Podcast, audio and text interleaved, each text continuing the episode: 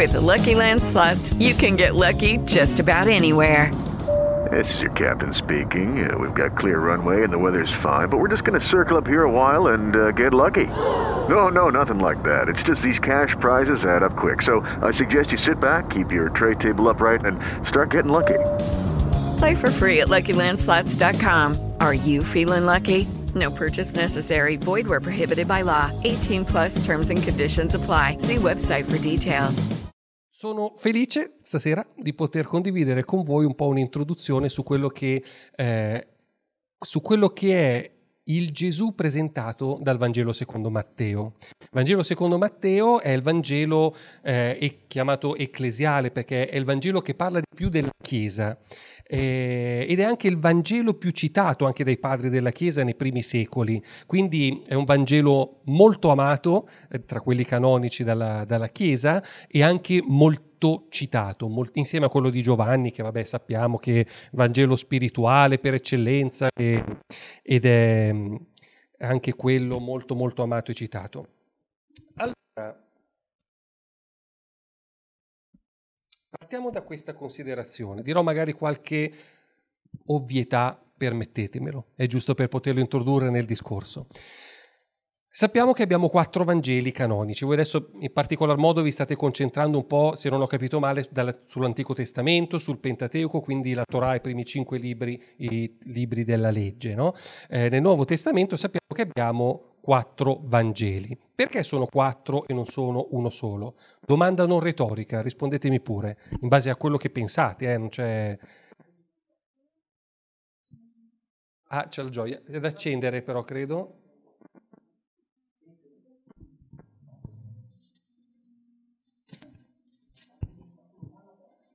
Dai. Secondo voi come mai ci sono... Allora, sappiamo che il Vangelo è uno solo, ed è il Vangelo di Dio, cioè Gesù.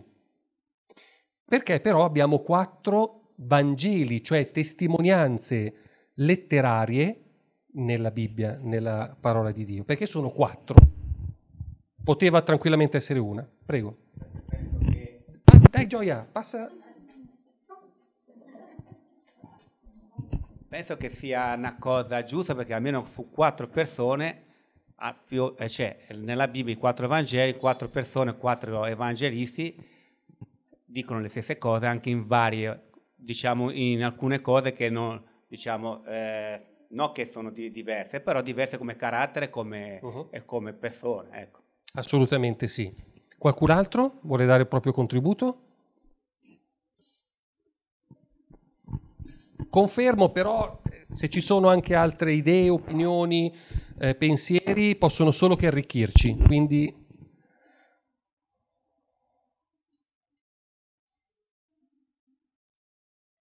Edo?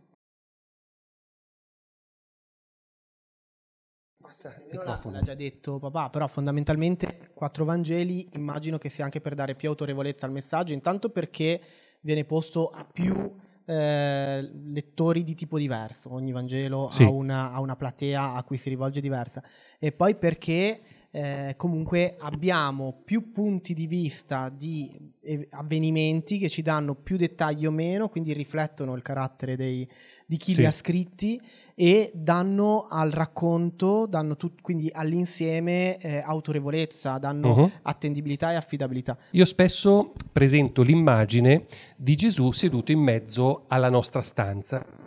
Noi possiamo osservarlo da più punti di vista, dal retro dall'ingresso o addirittura qua dal pulpito perché è seduto in mezzo e abbiamo delle prospettive diverse. Quindi in modo simile i quattro Vangeli presentano diverse prospettive su Gesù.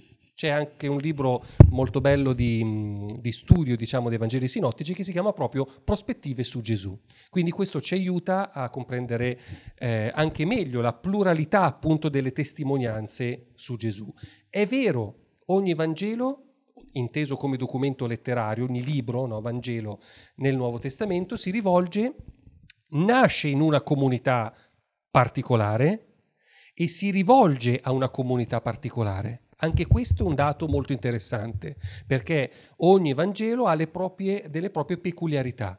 Cioè degli aspetti propri. Quindi sappiamo tutti quello che Gesù ha detto e fatto, però gli evangelisti, i, coloro che hanno redatto i Vangeli, hanno ehm, sistemato il materiale, diciamo, che loro hanno trovato anche come testimonianze scritte e orali in modi differenti. Matteo è, come ho detto, il Vangelo ecclesiale perché è quello che parla di più della Chiesa, ma è anche il Vangelo più giudaico cioè che contiene più modi di dire ebraici, per intenderci, che eh, ha alle spalle una mentalità più vicina appunto a quella ebraica nella sua redazione, ma anche contemporaneamente più polemico contro il giudaismo. Ricordiamoci che i Vangeli non sono stati scritti come cronaca minuto per minuto mentre Gesù passeggiava appunto per la Galilea, ma sono stati scritti diversi decenni dopo la sua morte e risurrezione. E eh, nei Vangeli traspare quindi anche poi quella polemica antigiudaica che la Chiesa ha vissuto alla, nella seconda metà del primo secolo. Quindi eh, anche questo è un elemento scusa, se hai un bicchiere d'acqua, gentilmente che sono un po'... è un elemento interessante. Matteo quindi è il Vangelo più giudaico, ma anche che comprende più una polemica e ho intitolato questa condivisione di stasera Il Gesù di Matteo, quindi la descrizione di Gesù presentata da Matteo, due punti, Gesù è più di Mosè. Ora, sappiamo già dalla lettera agli ebrei, la lettera agli ebrei di che cosa parla, soprattutto nei primi capitoli. Parla di Gesù che è sacerdote, sommo sacerdote secondo l'ordine di Melchisedec, quindi un sommo sacerdote maggiore di Aronne. secondo la lettera agli ebrei, Gesù è superiore agli angeli. Grazie mille.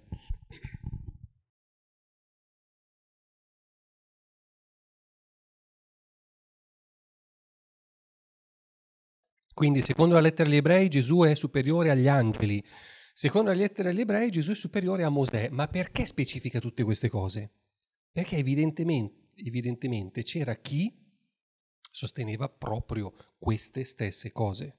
Cioè che Gesù aveva comunque erede di un sacerdozio levitico, che Gesù era l'incarnazione o l'emanazione di un angelo, che Gesù era un po' il nuovo Mosè.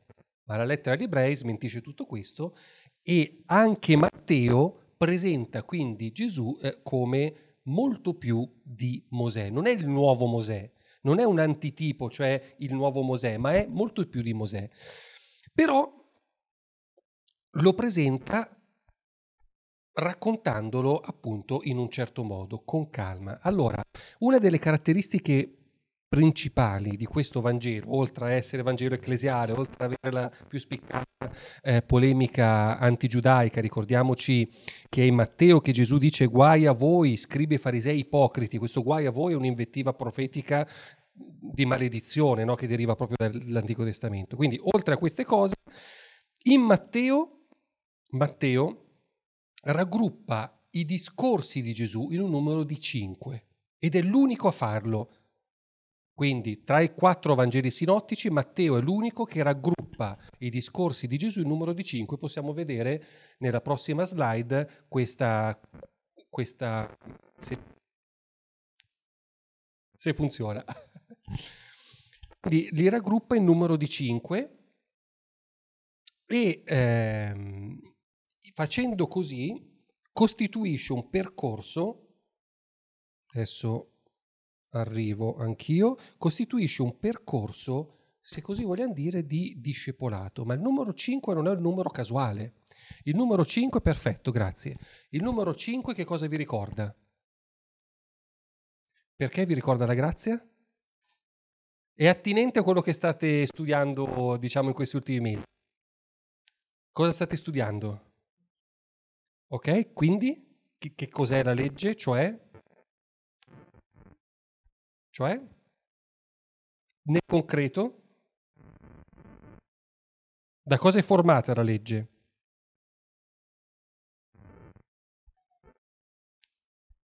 Non tutta, ma i cinque libri della legge, quindi il Pentateuco.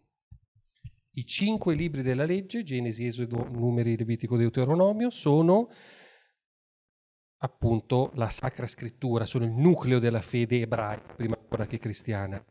In, per questo numero, che poi anche i rotoli nel canone ebraico della, dei Salmi sono raggruppati in numero di cinque, i cinque rotoli dei, dei Salmi, sì, esatto. E quindi non è un caso che Matteo raggruppi i discorsi di Gesù in numero di cinque perché è come se, anzi è una presentazione del compimento della legge. Non presenta Gesù come il nuovo Mosè, ma come colui che è più di Mosè e che comunque presenta questo compimento della legge in questi cinque discorsi. Questi cinque discorsi che si parlano in tutto il Vangelo di Matteo. Possiamo leggerli e vedere insieme. Il primo discorso della montagna, Matteo dal 5 al 7,29. Questa distinzione non sono arbitrarie, perché se noi leggiamo il Vangelo in tutta la sua interezza, lo osserviamo, lo vediamo. Se abbiamo l'occhio un po', come dire, tecnico, vediamo che i mh, discorsi di Gesù sono separati appunto in questi, in questi versetti, in questi capitoli. Quindi il primo discorso è il discorso della montagna. Gesù proclama il regno dei cieli e le esigenze che comporta. Gesù è colui che per primo evangelizza, porta il Vangelo, porta la, la buona novella, che è il Vangelo di Gesù sta arrivando, il regno di Dio è arrivato. Questo è il Vangelo di Gesù. Poi questo Vangelo sarà trasformato dopo la Pasqua, ma la predicazione di Gesù è la predicazione del regno. Poi abbiamo il discorso di missione, l'espansione del regno dei cieli. Quindi dopo aver presentato il eh, regno dei cieli, Gesù dà potere ai discepoli di annunciare che il regno dei cieli è arrivato. E questa è notizia perché? Una buona notizia perché le persone soffrono. Perché le persone soffrono per motivi di ingiustizia sociale, per motivi di corruzione politica, corruzione spirituale. E quindi Gesù porta una buona novella, una buona notizia. Il regno di Dio sta arrivando, sta arrivando, è arrivato un nuovo ordine di cose che finalmente porta giustizia laddove in questo momento c'è ingiustizia che sta procurando sofferenza. Quindi discorso di missione. Poi abbiamo Matteo 13, tutto capitolo 13, il discorso in parabole, la natura del cieli, come. Anche questo è molto interessante. Poi abbiamo è molto interessante perché? Perché parla del regno dei cieli, quindi mh, mm, anche. Poi abbiamo il discorso ecclesiale, la comunità che accoglie il regno dei cieli. E poi il discorso escatologico, pronti per la venuta del regno dei cieli. Quindi questi sono i cinque discorsi che possono essere quasi accostati ai cinque libri della Torah, del Pentateuco. Quindi il Gesù di Matteo propone questi discorsi in numero di cinque con questa successione che costituisce di fatto un perfetto discepolato. Come no? Eh, non avevo mai considerato questa divisione in discorsi, eh, però così mi veniva in mente, visto che noi adesso stiamo facendo il Deuteronomio, eh, che il Deuteronomio è stato poi impostato come una serie di discorsi di Mosè. Matteo potrebbe essersi ispirato a questo tipo di forma, eh, diciamo, di discorso barra predicazione, anche in virtù del fatto che per gli ebrei era comunque un qualcosa di... Eh, eh, di nuovo uso la parola, la parola autorevole, comunque uh-huh. il Deuteronomio prende la sua autorevolezza dal fatto che sono discorsi di Mosè, vengono eh, intesi come discorsi di Mosè. Sì, sì, sì, può essersi ispirato appunto al, a, a, questi discorsi. I discorsi in Deuteronomio sono tre e i Mosè li ricordano appunto tutte le vicende. Eh, qua Gesù presenta qualcosa di nuovo, ma c'è comunque il contenitore narrativo del discorso che è assolutamente affine a Deuteronomio. Sì. Possiamo, ecco, dopo questa un po' introduzione, magari vedere qualche aspetto più da vicino. Io, diciamo, nel tempo limitato ci, te- ci tengo magari a potervi dare degli strumenti per poter comprendere meglio questo schema di Matteo e il suo significato, che è assolutamente affine appunto al, a quello che è la Torah. Dicevo qua mh, c'è anche in modo marcato questa, questa, polemica un po' con la sinagoga. Partiamo dall'inizio, il discorso della montagna lo conosciamo tutti perché inizia con che cosa? Matteo 5 inizia con le beatitudini. E è interessante vedere però, leggere, comprendere meglio a livello teologico anche solo il versetto che introduce le beatitudini. In Matteo 5 leggiamo che Gesù, vedendo le folle, salì sul monte e si mise a sedere i suoi discepoli si accostarono a lui ed egli, aperta la bocca, insegnava loro dicendo. Questa, questo inizio di cornice narrativa ha un suo significato ed evoca delle immagini bibliche che traggono la propria, eh, la propria, fonte, la propria radice dall'Antico Testamento. Prima di tutto si svolge su del, su del, il sermone del monte si svolge su monte, grazie su un monte e non è un luogo casuale. Perché? Cosa vi ricorda? È una domanda banale. Cosa vi ricorda un monte nella teologia biblica? Il Sinai, Esodo 19.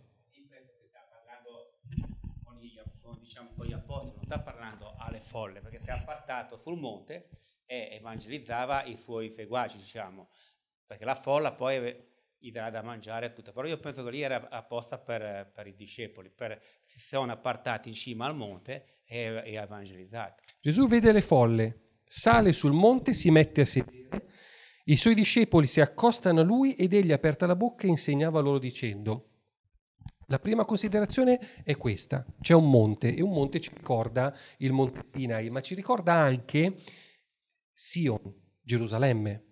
Quindi c'è questa duplice, eh, diciamo, mh, reminiscenza. Da un certo punto di vista il monte della legge, dove eh, Mosè ha ricevuto il dono della legge da Dio. E dall'altro anche Davide, il re Davide, la cittadella di Davide, cioè il nucleo di Gerusalemme che è stata conquistata da lui, eh, lì che eh, Davide, il re Davide ha... Ha concretizzato la capitale del suo regno e anche questa sorge comunque su un'altura. No? Quindi il Sinai e Sion sono i due monti che eh, traspaiono da questa indicazione. Di fatto Gesù che cosa fa? Vedete come è evocativo, sale sul monte, si mette a sedere, i suoi discepoli si accostano a lui ed egli, aperta la bocca, insegnava dicendo, c'è in questo racconto iniziale un, um, una descrizione quasi regale. È quasi un re che accoglie il proprio consiglio, la propria corte, attorno a lui, si siede, quindi il trono, il luogo della promulgazione della, della legge del re, e inizia a parlare.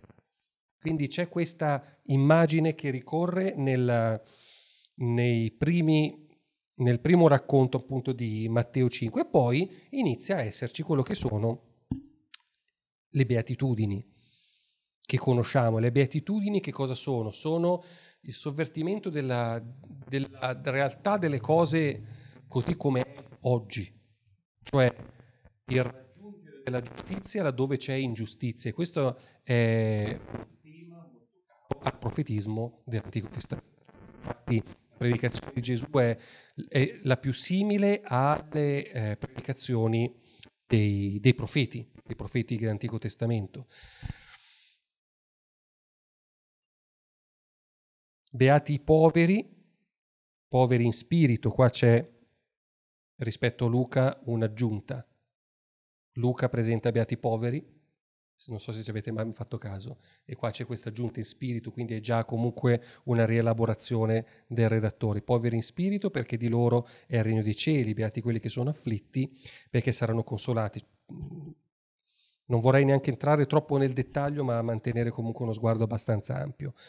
Eh, quindi ci sono queste beatitudini che vengono incontro agli afflitti. Il regno di Dio è arrivato, e queste sono le condizioni del regno di Dio, che verrà data consolazione, vita a coloro che in questo momento sono afflitti, per fare un po' un eh, riassunto molto stretto di quello che sono le beatitudini.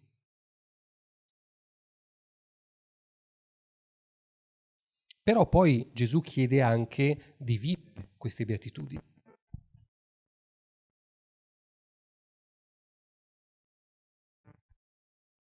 E infatti poi fa... Mm, scusate, guardo.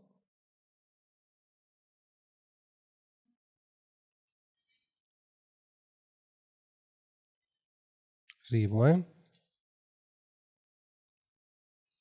Alla fine di questo discorso, del discorso della montagna, quindi al 7:24, Gesù quindi parla delle beatitudini, poi parla della giustizia del regno dei cieli e quest- la giustizia del regno dei cieli com'è? È una giustizia nel segreto, laddove la giustizia dei farisei era bandierate 420, il fatto che loro erano eh, strettamente assidui a quello che era la Torah, la parola di Dio, a differenza degli altri gruppi giudaici che erano un po' più... Gesù dice sì, ma di cielo è una giustizia nel segreto, nel segreto nella tua cameretta parla con il tuo Padre Celeste e li riceverà ricompensa, senza sbandierare la 420. Stessa cosa per il digiuno, va bene, ma in questo discorso che Gesù che cosa riporta? Riporta alla sostanza, alla sostanza della vita spirituale. È un po' come Isaia 1. In Isaia capitolo 1, eh, Isaia, il profeta Isaia, dice mh, per conto di Dio, elenca tutta una serie di eh, aspetti del culto sacro, cioè i sabati, tutte queste cose che sono nella legge, che sono volontà di Dio, dice Isaia, attraverso Isaia dice Dio, sono in odio. Ed è una parola fortissima. Perché? Perché tutte queste realtà vissute eh, in un modo formale e non nella sostanza, nel cuore. Infatti poi sappiamo la, l'indicazione dell'Antico Testamento che è sempre quello io voglio misericordia, non sacrifici, no? al di là del vuoto formalismo. Quindi dopo la giustizia che viene nel segreto, che cosa abbiamo? Le due case.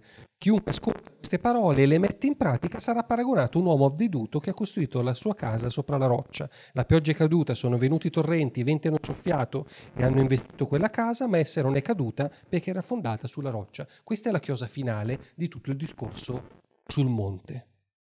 Le beatitudini, la giustizia il condividere questi aspetti, il regno di Dio sta arrivando e mettete in pratica le parole. Quindi una realtà da. È, è molto sfidante perché sappiamo che l'etica delle beatitudini è un'etica eh, che non è di questo ordine di cose, non è di questo mondo, no?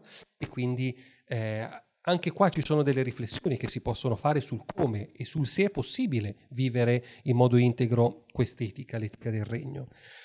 E una risposta, un, si può dare è quello dell'anticipazione, di cui ho parlato anche l'ultima volta che sono stato con, con voi, no? eh, nel senso che noi viviamo un'anticipazione, viviamo l'anticipazione del regno qui ora, con le limitazioni che noi abbiamo nella nostra realtà costitutiva, che è comunque una realtà costitutiva, dice Paolo, le primizie dello spirito, ma ne diamo cosa al al rinnovamento di quello che è il nostro corpo, ad avere un corpo nuovo, avere il corpo di risurrezione. Gesù proclama il regno dei cieli e le esigenze che comporta. È un inizio nuovo. Non è solo un piccolo qualcosa di completamente nuovo, cioè il regno di Dio sta arrivando. L'ordine vecchio delle cose viene travolto da questo. Avete domande o contributi su questa lettura, diciamo, del discorso della montagna, su questi input?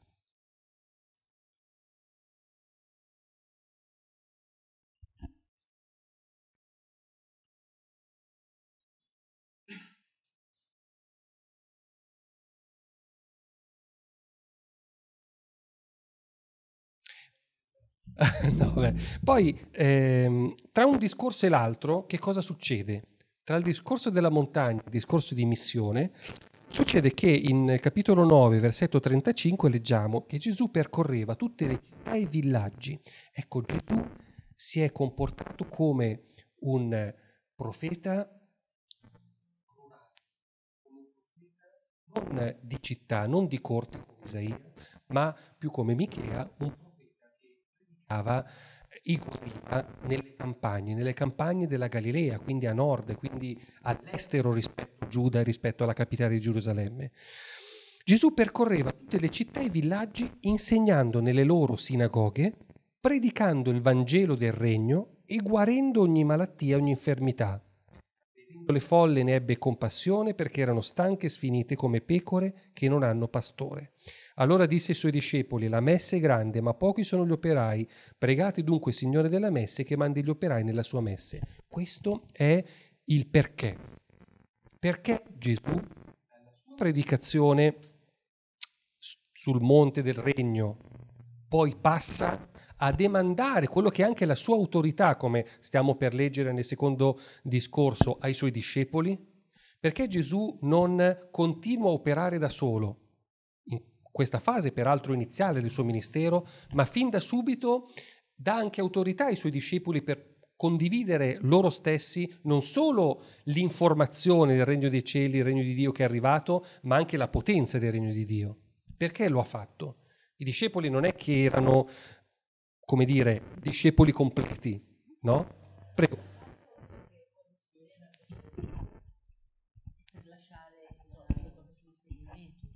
Per lasciare il suo insegnamento, ma qua siamo, Matteo 9, siamo ancora all'inizio del Vangelo.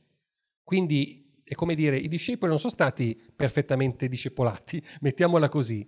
Eppure fin da subito Gesù, come stiamo per leggere nel secondo discorso, dà quello che è l'autorità spirituale subito ai discepoli. Secondo me, Gesù vede le folle, e ne ha compassione.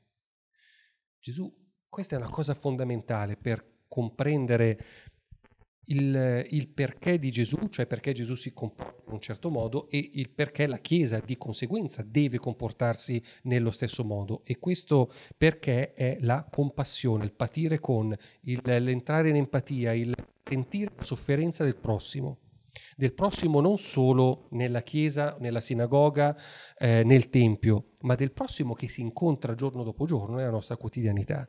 Gesù vede le folle e ne ha compassione perché erano stanche e sfinite come pecore che non hanno pastore. È un'epoca di confusione, è un'epoca di corruzione, è un'epoca di instabilità. Gesù eh, stiamo parlando di un'epoca nella quale c'è già stata una ribellione antiromana sedata nel sangue pochi anni prima della nascita di Gesù. Quindi tutte queste caratteristiche, se noi ci pensiamo, sono anche caratteristiche dei giorni nostri.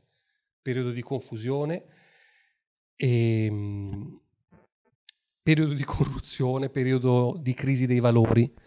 Eh, ha, vivi, forse ci rendiamo poco conto, ma viviamo in un mondo postmoderno, una società liquida, per dire due o tre frasi che eh, magari abbiamo sentito più volte. No? Quindi viviamo in un mondo veramente dove se fino a poco tempo fa c'erano dei valori che tenevano salda la società, oggi la società si disgrega senza avere appunto più una propria bussola né morale né eh, costitutiva. E quindi Gesù vede le folle, ne ha compassione, perché erano stanche e sfinite, come pecore che non hanno pastore. Non c'è una direzione. Non c'è una direzione e non c'è giustizia. E per giustizia intendo, e Gesù intende proprio una giustizia sociale. I ricchi si arricchiscono sempre di più, i poveri si impoveriscono sempre di più. Allora, per questo motivo, Gesù dice ai suoi discepoli, la messa è grande, cioè questo regno dei cieli, questo regno di Dio, questa buona notizia, questa irruzione del regno di Dio nella storia che sta per arrivare, è così grande, come si dicesse Gesù, che non basta io da solo, ma servono altri. per poter condividere, raggiungere le persone, condividere la, sia il, l'informazione del, del regno di Dio che è arrivato che la potenza del regno di Dio che è arrivato, potenza che è una anticipazione appunto. E quindi pregate Signore della Messe che mandi gli operai nella sua messe ed è in seguito a questo che poi arriviamo a capitolo 10. Nel capitolo 10 c'è in realtà, è fatta un po' tardi eh, in questo Vangelo, perché già prima aveva i discepoli, aveva radunato, ci ricordiamo, i discepoli attorno a sé sul monte e poi che Matteo recupera un po' in ritardo i nomi dei dodici. E quindi chiamati a sé i suoi dodici discepoli, diede loro il potere di scacciare gli spiriti immondi e guarire qualunque malattia e qualunque infermità. Chi sono questi dodici? Non li ha ancora presentati Matteo, allora recupera subito e in modo ancora più veloce rispetto agli altri Vangeli dice eh, i nomi dei dodici apostoli sono Simone detto Pietro, Andrea suo fratello, Giacomo di Zebedeo e così via. Questi sono i dodici che Gesù mandò dando loro queste istruzioni. Non andate tra i pagani, non entrate entrate in nessuna città dei Samaritani, ma andate piuttosto verso le pecore perdute della casa di Israele. Questo è un, un, veto che Gesù mette, che sarà sciolto in seguito alla sua risurrezione, Matteo 28, quando poi invece c'è l'apertura verso le nazioni. No? Questo è un tempo nel quale Gesù si dedica a predicare il buon Vangelo del Regno alle pecore perdute della casa di Israele. E Qua c'è il Vangelo del Regno. Guarite gli ammalati, risuscitate i morti, purificate i scacciate i buoni, gratuitamente date, non provvedetevi d'oro né d'argento né di rame nelle vostre cinture, né di sacca da viaggio né di due tuniche, né di calzare né di bastone, perché l'operaio è degno del suo nutrimento. In qualunque città o villaggio sarete entrati, informatevi se ci sia qualcuno degno di ospitarvi abitate da lui finché partirete. Quando entrerete nella casa salutate. Se quella casa ne è degna, venga la vostra pace su di essa. Se non ne è degna, la vostra pace. Se qualcuno non vi riceve né vi ascolta, ai vostri piedi, Sodoma e di Gomorra, nel giorno del giudizio sarà trattato come di quella città. Questi aspetti. Storico, cioè in questo momento Gesù ha mandato i suoi discepoli per, ehm, come eh, prosecuzione, se vogliamo, del suo ministero, per moltiplicare quello che è il suo annuncio, però qua abbiamo anche un'anticipazione di che cosa? Ve lo lancio. La prima cosa che viene in mente Gesù dà autorità ai suoi discepoli, quindi abbiamo un po' un'anticipazione della missione della Chiesa. Quindi è un contesto particolare storico che però mostra anche quello che verrà, cioè appunto in seguito alla risurrezione, alla fine del Vangelo, l'apertura con questo tipo di missione. Ma la cosa che a me lascia sempre dice è che qua dato, vengono dati questi, eh, questa autorità, questo potere, guarite gli ammalati, risuscitati i morti, purificati i lebrosi, scacciati i demoni, ma di potere confermano la veridicità del messaggio del Vangelo, perché vengono dati, oltre a confermare la veridicità del Vangelo? Cosa ne pensate?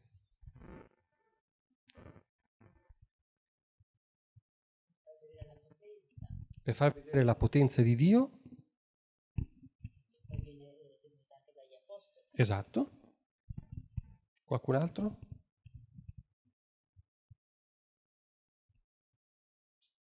Io diciamo dal, dalla mia lettura vedo una stretta correlazione con il brano che abbiamo letto di transizione tra il primo discorso e il secondo, cioè Gesù ha compassione. Quindi predica la buona notizia, guarisce e dà questa autorità ai discepoli ma perché sente la sofferenza delle persone. E se vogliamo è anche quello, c'è l'episodio no, nel quale addirittura calano un paralitico dalla, dal tettuccio della casa pur di eh, avere una guarigione miracolosa da parte di Gesù. Cioè tutti noi il mondo nel quale noi siamo è così intriso di sofferenza che c'è un disperato bisogno di Gesù e del regno di Dio e Gesù e il Padre hanno pienamente questa compartecipazione nella sofferenza che avvertono. È il motivo per cui appunto Gesù si è caricato dei nostri peccati, delle nostre iniquità, è il motivo per cui Gesù, eh, vedendo la folla, ne ha compassione e Gesù va incontro, non si ferma a parlare ma va incontro alle persone. Poi tutto questo lo vediamo negli altri Vangeli, anche nel Vangelo di Giovanni, dove più volte no, Gesù va incontro per eh, poter fare una guarigione, per parlare, per portare le persone verso una comprensione più profonda di chi è Lui. Ma questo è un altro Vangelo, un altro discorso. che sia so, eh, la guarigione degli ammalati sì. quando uno eh, porta la parola e accetta, no, automaticamente sei guarito sei guarito spiritualmente, eh, tutto quello che ne deriva, penso, anche un mondo lì, penso. C'è un grande bisogno di tutto questo, dell'aspetto spirituale e dell'aspetto materiale, spirituale, che poi è esatto, sicuramente. sicuramente. A caso il termine salvezza può essere inteso come salute. Salvezza e salute, salvezza sì sì, che è una salvezza poi contemporaneamente passata, presente, futura, che si costruisce, che si completa. E, e qua c'è quindi questo discorso di missione, l'espansione del regno di cieli. E poi, nei dieci minuti che mi rimangono, anticipo magari qualche informazione sul discorso in parabole, un altro discorso molto bello, di Gesù che copre tutto il capitolo 13 di Matteo. Eh, quindi, sermone sul monte, discorso sul monte, Gesù inaugura il regno dei cieli. Discorso di missione, Gesù eh, sparge, moltiplica gli annunci del regno dei cieli, il regno di Dio che è arrivato, sta arrivando. E poi questo regno di Dio, questo regno di Dio com'è? E quindi tutto un capitolo nel quale Gesù fa una cosa assolutamente innovativa, cioè se noi dovessimo spiegare il regno di Dio, useremmo molto probabilmente delle categorie bibliche. Il regno di Dio, pensando anche, facciamo finta che conosciamo solo l'Antico Testamento, dobbiamo spiegare cos'è il regno di Dio. Il regno di Dio è un regno nel quale c'è Yahweh, c'è la sua presenza, la presenza di Yahweh eh, è terribile tanto che chi è indegno e si avvicina a questa presenza può morire, perché dove c'è la presenza di Dio e c'è indegnità si muore. Eh, però c'è anche giustizia, sono tanti gli aspetti di cui si può parlare del regno di Dio in concetti dell'Antico Testamento. Gesù non fa niente di tutto questo. Gesù non è un esegeta della Torah. Questa è una cosa scandalosa. Gesù è un esegeta della vita cioè prende delle immagini, i fiori, il seminare, quindi il, il lavoro dell'agricoltura, prende delle immagini della vita quotidiana e utilizza queste immagini per veicolare un messaggio, per spiegare il regno dei cieli non è questo, ma è come questo concetto. E anche questa è una, è una cosa interessante. Scusami, ti sto togliendo tutti i segnalibri. e quindi ci sono tutta una serie di parabole. Il seminatore uscì a seminare, quindi l'agricoltore seminava una, sappiamo, il seme cade su terreni differenti.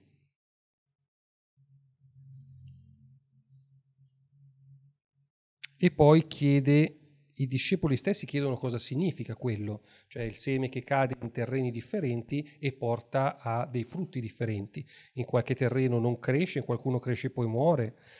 E Gesù dice tutte le volte che uno ode la parola del regno e non la comprende, viene maligno e porta via quello che è stato seminato nel cuore di lui. Questo è colui che ha ricevuto il seme lungo la strada. E poi c'è la spiegazione. Eh, la zizzania, il grano e la zizzania propone un'altra parabola dicendo il regno dei cieli è simile a un uomo che aveva seminato il buon seme nel suo campo. Attenzione, il regno dei cieli è simile a un uomo che ha seminato il buon seme nel suo campo. Ma mentre gli uomini dormivano, venne il suo nemico e seminò le zizzanie in mezzo al grano e se ne andò. Sappiamo che il grano e le zizzanie inizialmente sono uguali, non si distinguono e quindi da qui l'immagine che Gesù dice, cioè il grano e le zizzanie in questo campo vengono separati solo a maturazione avvenuta. Cioè c'è tutto un periodo nel quale il grano e le zizzanie devono crescere insieme. Però la cosa curiosa qual è in questa parabola? È che non è il mondo.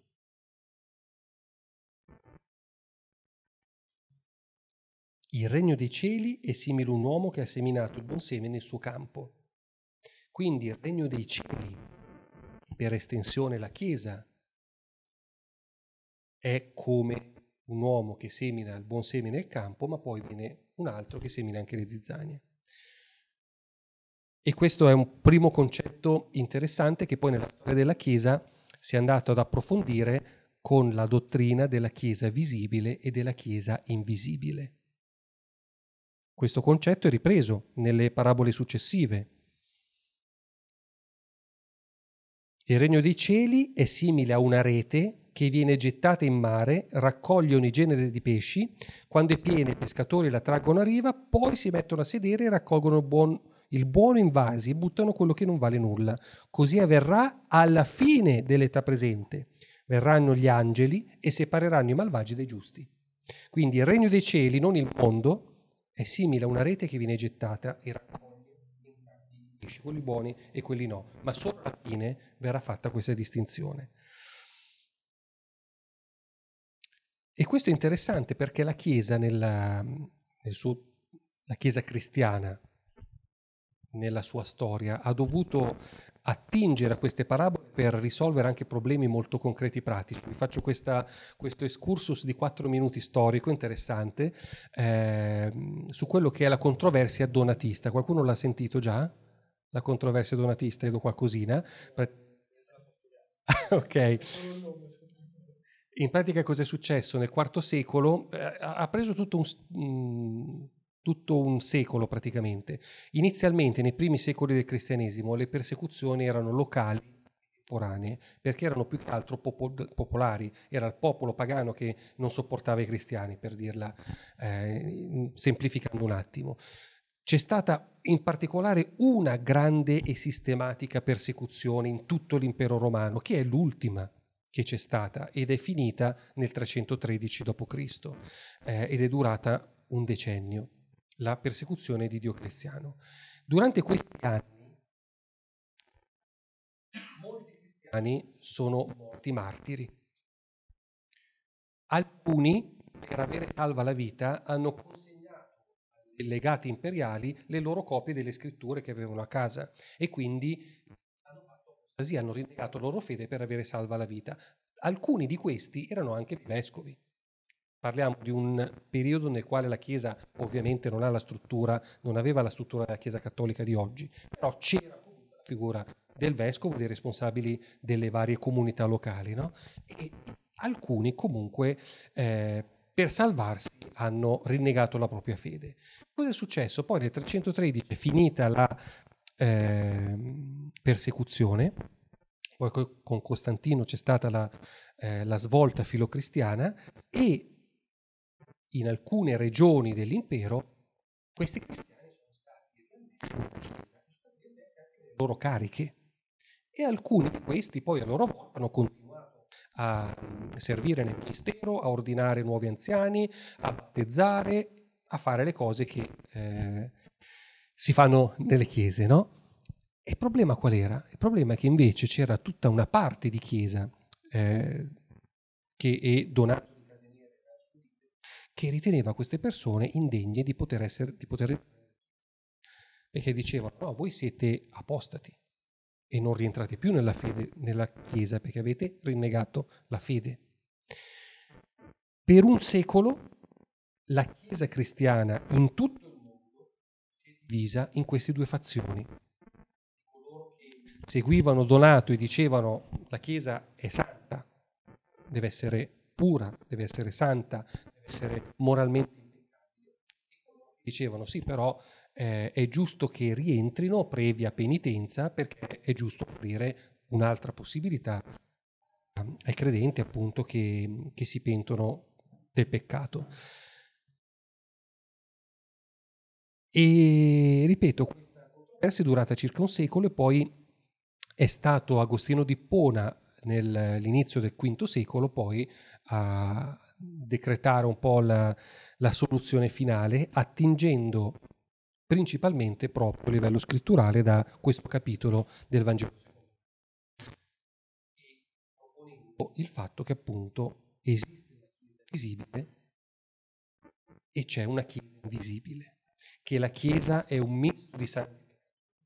E non solo, che è giusto che sia così, perché secondo le indicazioni di Gesù solo alla fine verrà fatta questa, questa distinzione.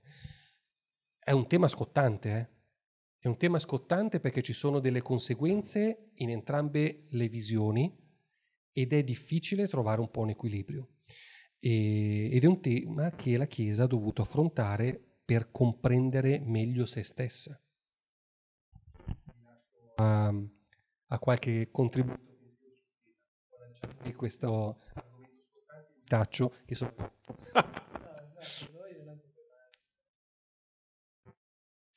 Ci avete mai pensato, beh, ci avete mai pensato a questo aspetto? Cioè, noi tendenzialmente la, la Chiesa evangelica pone giustamente eh, molta attenzione sulla santità personale, sulla coerenza, sulla moralità personale però ci sono tante situazioni.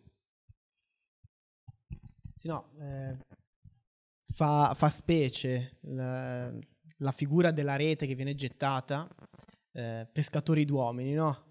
Eh, viene pescato qualsiasi tipo di pesce, quello buono e quello cattivo, ma fa ancora più specie il fatto che solo all'ultimo uh-huh. poi si scoprirà che cosa è buono e che cosa no quasi come se Gesù volesse dire non spetta a voi stabilire chi è santo e chi è peccatore, poi un giorno ci penserò io, voi gettate le reti, uh-huh. pescate, formate, eh, come posso dire, ehm, discepolate, predicate la parola e poi all'ultimo sarò io a decretare qual è il pesce marcio e qual è il pesce buono. Non so se sono riuscito sì. a spiegarmi. Eh, poche parole, senza distinzione, Dio non fa riguardi personali, no? Quindi voi pescate e fate in modo di godere di questo pescato. Eh, non so come mi viene da dire sfruttatelo, ma è brutto dire detto così, però per intendere, per, per capirci.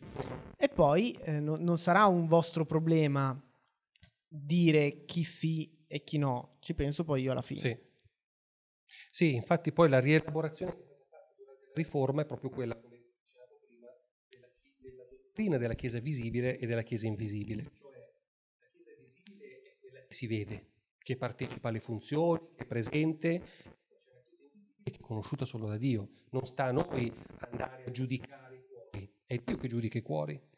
La Chiesa accoglie, dà eh, una linea guida, una direzione, ci mancherebbe altro, ma poi in ultima analisi è a Dio che spetta il giudizio. No? Però anche questa comprensione eh, appunto porta a, a, tutta una serie eh, di riflessioni. Poi in realtà è un'estensione di che cosa? È un'estensione di quello che troviamo addirittura nell'Antico Testamento in Elia. Si guarda attorno invece e dice non trovo nessuno che è fedele a Yahweh e Dio gli dice guarda che mi sono riservato 7.000 uomini che non hanno ai Baal, cioè c'è un residuo eletto per grazia, cioè c'è un Israele visibile che è conosciuto da Dio e c'è un Israele visibile che è in parte o anche abbondantemente idolatra. Cioè, è Dio che conosce i cuori di ognuno. Esatto. Quindi infatti, io sicuramente. non posso sapere eh, il cuore suo, lui non può sapere il cuore mio. L'unico che può sapere quello che io ho effettivamente dentro di me è Dio. Quindi non Esatto. c'è altro giudice che può essere lui e basta. come anche il seminatore deve seminare. Poi il seme cade nei terreni, ci sono diverse eh, risposte che questo dà, però è così. Scusate, vi ho detto che finivo, ma ho l'ultimissima cosa. No, no, è attinente al capitolo 13 e... Una chiave anche per comprendere questo, capi- questo discorso ecclesiale. Alla fine di, questi, di tutte queste parabole, Gesù dice, il regno dei cieli è anche simile a un mercante, no scusate, eh, allora dice questo, mh, è 10.52, per questo ogni scriba che diventa un discepolo del regno dei cieli è simile a un padrone di casa il quale tira fuori dal suo tesoro cose nuove e vecchie. E questo è interessante perché dice, scriba, sappiamo che gli scribi erano coloro che appunto nel tempo di Gesù sorvegliavano alla- a quello che era appunto la Torah, no? Ehm, ogni scriba che diventa discepolo del regno dei cieli come un padrone di casa il quale tira fuori dal suo tesoro cose nuove e cose vecchie. Quindi ogni scriba, ogni fariseo, ogni giudeo, ogni persona che è fedele alla Torah, ma che accoglie il regno dei cieli, cioè questa novità che Gesù sta portando, è simile a un padrone di casa che ha un tesoro in casa sua e il suo tesoro è costituito da cose nuove, cose vecchie. Le cose vecchie è l'Antico Testamento, che non è da buttare via, ma è insieme a cose nuove. Gesù è molto più di Mosè, porta a compimento, porta a completezza, questa completezza va vissuta per l'appunto insieme. Questo, il tesoro è, come dire, Antico e Nuovo Testamento insieme. Ecco, questa è un po' la chiave anche del, del capitolo, un po' del, del Vangelo. Qualche altra domanda, contributo?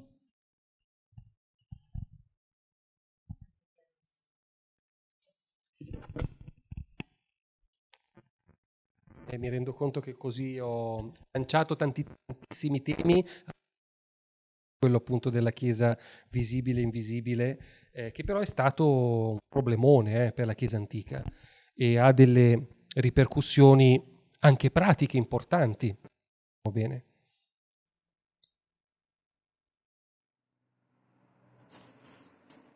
Io penso che il problema grosso nelle nostre chiese, tutte le chiese, è che noi tendiamo fondamentalmente a giudicare sempre qualsiasi cosa. È quello grosso, il grosso problema di noi, diciamo, cristiani. Io sono 40-50 anni che pratico le chiese, però vedi sempre, tendenzialmente noi come umani siamo portati a giudicare, siamo portati a dire noi siamo, voi no, noi siamo, voi no, noi dobbiamo fare questo, voi dovete fare questo. È sbagliato. Noi dobbiamo solo portare la parola e basta, il resto non ci interessa, perché poi il problema è suo, non è nostro.